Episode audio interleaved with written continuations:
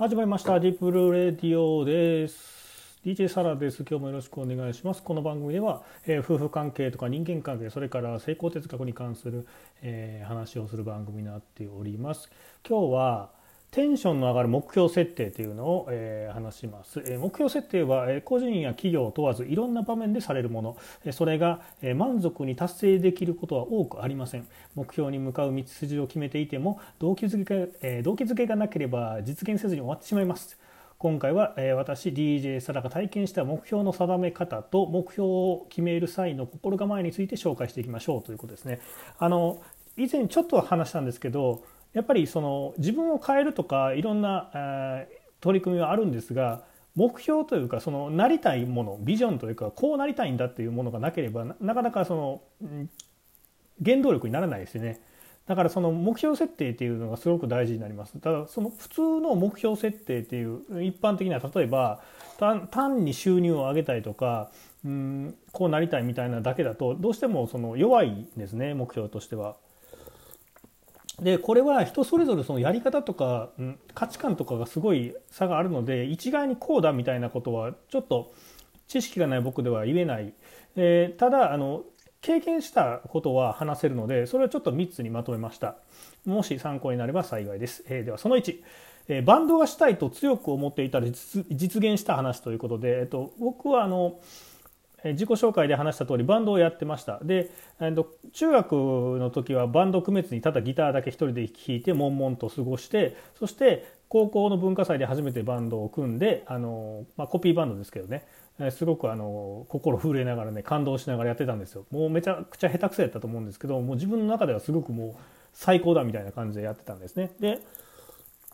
高校卒業とともにも周りの友達全員いなくなってそれでもやっぱ自分はうんとなんかバンドを組んでその小さい箱小さいライブハウスをいくつも回ってるっていうのをすごくあの頭に描いてたんですよ。そのこうしようみたいなのはなかったんですけどずっと映像がねその中で弾いてる自分の感情とか心持ちみたいなのを持ったまま高校卒業して大阪出たんですね。あのきっかけはおそらくあの、まあ、それも X のライブだったと思うんですけど X のライブとかって当時まだその小さいライブハウスの映像しかなかったんでそれをばっかり見ててそれですごくイメージがあって、まあ、100人か200人ぐらいのお客さんの前でバーって暴れてるような、えステージで暴れてるような映像でそこに自分が立ってる時の感情とか心持ちっていうのをもう自分の中で想像して日々それを想像してワクワクしながらやっててでもやっぱり実現実はとしてはバンドは組めない状態ででそのまま一人で大阪ね出てきて専門学校に行ったんですよ。で全然音楽とは関係ない専門学校だったにもかかわらず結果的にはそのバンドメンバーが見つかってでライブ実現したんですよね。でその後もその専門学校卒業と同時にもうまた友達、えー、といなくなってバンドメンバーバンドは解散したんですがその来てくれたお客さんの一人で一緒にしようって言って結局そこから僕はあの、まあ、就職せずにフリーターになったんですけど結果的にめちゃくちゃライブしたんですよ、うん、実際ライブハウスで。だからそれ実現したんですよね。でこれね実現したポイントっていうのは今振り返ってみるとあの何かそのよく一般的に目標設定っていうと例えばライブハウスだったら、えー、こんだけのお客さんを集めるとかえっと、こんだけのライブ本数をこなすとか曲を何曲作曲するとか売れる曲を書くみたいななんかそういう、まあ、具体的にしていくっていうのはあるんですけどもちろんそれは大事なんです。でただ根底としてテンションを上げないとあかんなんですよ。その目標設定を目標をうんと想像してる時に自分のテンションがどうなんかっていうのがすごく大事でまあ、僕は当時その具体的なあの案とか紙に書いたりとかっていうのはしなかったんですけどとにかくテンション上げっぱなしだったんですよね。自分のこう想像というか妄想ですよね。ずっと妄想してたんですよ。そのライブハウスでやってるとかで自分で考えたこのギターのリフフレーズっていうのがあってこれを100人ぐらいの前でやるんだっていうのをずっとやるんだというかやってる自分を夢見るというかずっと何かしら脳裏にそのその映像がずっと描かれてたんですよね。でそれが結果的に実現したんですよ。うん、だから目標設定ってまずこれが根本にあるのかなっていうふうには思いましたね。で次、えーと、その2ラーの音をきれいに、ええなんて？ラーの音をきれいに出したい？あ出したいね。ごめんなさい。ちょっと脱字あの5時ですね。ラーの音をきれいに出したいと思っていたら実現した話ね。大したいって何やね。うん、あこれあの僕はギターボーカルをしててそのラーの音がであの綺麗に出ないと。声でかすれてしまうっていうのであの悩んでたんですよ。これはもうだいぶ本格的にあのバンドを始めた頃だったんですけど。でその時に共演したバンドでめちゃくちゃ綺麗に出すあのボーカルがいて理想だったんです。おこれだと思ってそれまでなかなかそういうなんか理想のボーカルっていうか出会えなくて同じ男性でこんな綺麗な声出すのやっていうのででその人の声をずっと頭の中に描いてあのラーの音で出してる自分と出してる時の体の何て言うかな感触とかを思い描きながらあの河川敷で毎晩練習してきました。で河川敷とかもめちゃくちゃ冬の寒い時期もあったしでホームレスにも追いかけられるしあんなことしてできないんですよ練習とか。で自信持って僕は努力したからだとも言えないんですよ。なんでかっていうと楽しかったからなんですよ。そのその、えーと、音を出してる時の自分を想像しながらやる練習ってめちゃくちゃ楽しくてあの特にその僕その位置で紹介したやつって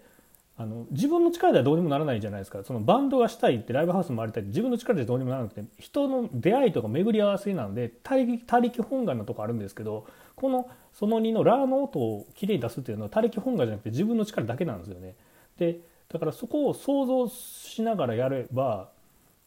あの何かこうそうなれるっていうそうなれるっていうと変だな。もうなってるんですよね。だから想像の中で自分がそうなっててそう想像の中で自分がなってるんですよ。そのラの音を出せる人になってるからあとは、うん、その通日も合わせるだけみたいな感覚でずっとやってたんでなんか努力っていうとおこがましいですね。だから普通にもっと苦しみながら努力してる人の方は違って本当になんか人にそれこそ迷惑をかけながらもやってましたね。その河川敷で声出すっていうのは。で結果的にこれもラーの音出せたんですよ、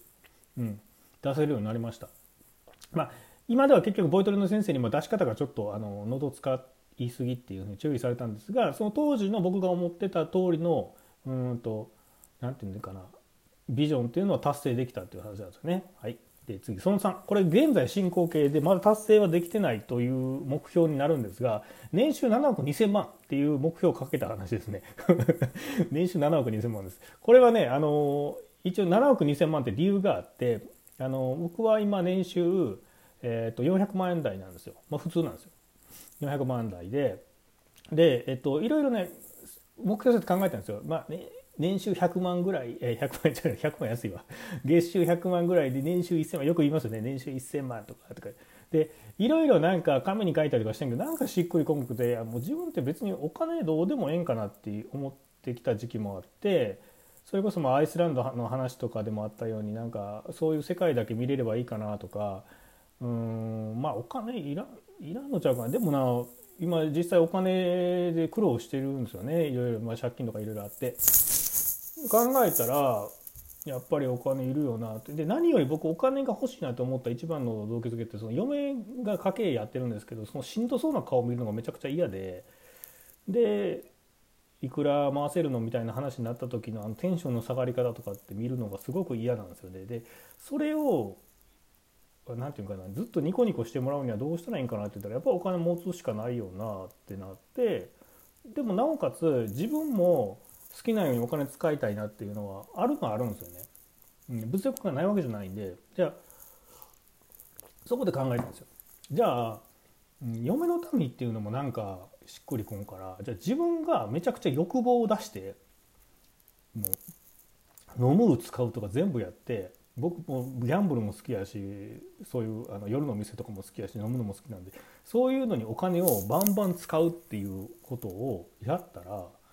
月いくら欲しいかなと思ったら500万出たんですよ。100万いや100万じゃ足らんくなるかもしれんしなんか100万って多いようでそんなになんですよね。で300万うん300万か確かに300万あったらいけるけどなんかもうちょい欲しいなと思ったんですよ。あの300万でかなと思ったそう妥当は300万あったんですけどあのお10分やあと2分話がない。で結局500万出すんですよ。で小遣い500万を、えーと、やった時にでおお家には10分の9を入れたいなと思った。だから僕が10%ね。10%ででお家に100%つまり、えっと、9割お家1割が僕ってやったらでそれでやったら妻がニコニコになるかなと思ったんでつまり5000万手取りで5000万っていう月々を、えー、栄養ようにしようで税金やらなんやかんや引いて僕はあんま計算知らないですけどおそらく学校に6000万ぐらいいるんちゃうかなと。ということで月収6000万が叩き出されたんですね。でそれを10にかかるとあの年収7億2000万。今はだからこの年収7億2000万を稼いでる自分というのを想像してテンション上げながら今過ごしているということです。これでしかも恐ろしいことにこれ2022年の2年後におそらく実現するということで今あのいろいろやっています っていう話ですね。はい、えっ、ー、とこれもう12分ほんま短いな。なんですけど、まああの目標設定本当に、えーと、重要なんで、えーと、これ皆さんなんかねテンション上がることですよとにかく、うん、やっていってください。これちょっとラジオトークでごめんなさい。あの話切れんかったけどスプーンでもやってるからあのスプーンでは12分以上喋れるんでえっ、ー、となんかもうちょっとあの聞きたいない人はスプーン聞いてください。それではまたね。バイバイ。